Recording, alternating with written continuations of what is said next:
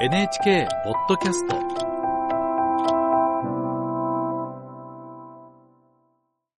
新政権の誕生で中国寄りの姿勢を強めているインド洋の島国モルディブについてです。ニューデリー支局の山本健人記者に聞きます。山本さんおはようございます。おはようございますモルディブと言いますと、ハネムーン先として日本人にも人気がある世界有数のリゾート地ですけれども、親中派の政権が誕生したようですね。はい。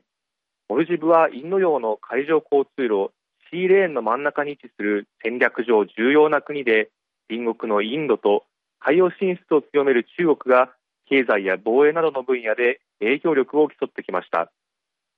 去年9月に行われた大統領選挙では、どちらの国との関係を重視するかが争点の一つとなり中国との関係強化を伝えたムイズ新大統領が新インド路線のソリ前大統領を破って勝利しました。モルジブでは前回2018年に行われた選挙で中国寄りの外交政策を進めたヤミー元大統領を破りインドとの関係を重視するソリ前大統領が当選しましたが再び親中派の政権が誕生することになりました。うん。この再び親中派の大統領が選ばれたというのはなぜなんでしょうか？はい。選挙戦では、モイーズ大統領が中国寄りのヤニン政権の閣僚として携わった中国の支援による大規模なインフラ事業の実績をアピールしました。専門家は、物価高騰など市民の厳しい経済状況が続く中で、中国からの巨額のインフラ投資が生活改善につながると訴えたムイズ氏が支持を広げたと見ています。うん、ムイズ大統領の就任によって中国やインドとの外交関係に変化はありましたか？はい。ムイズ大統領は今月、これまでの慣例を破ってインドよりも先に中国を公式訪問し、中国との関係を重視する姿勢を改めて鮮明化させました。そして訪問中、習近平国家主席と会談し、両国関係を包括的戦略協力パートナーシップに引き上げることで合意するとともに、インフラに関するものなど20件の協力文書の署名に立ち会いました。一方で、インドに対しては、ムイズ大統領は選挙戦で、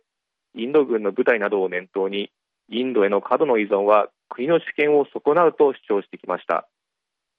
大統領就任後、早速今年3月中旬までにモルジブに駐留している軍の部隊を撤収させるよう要請するなど現政権の新インド路線の見直しを図っています、うん、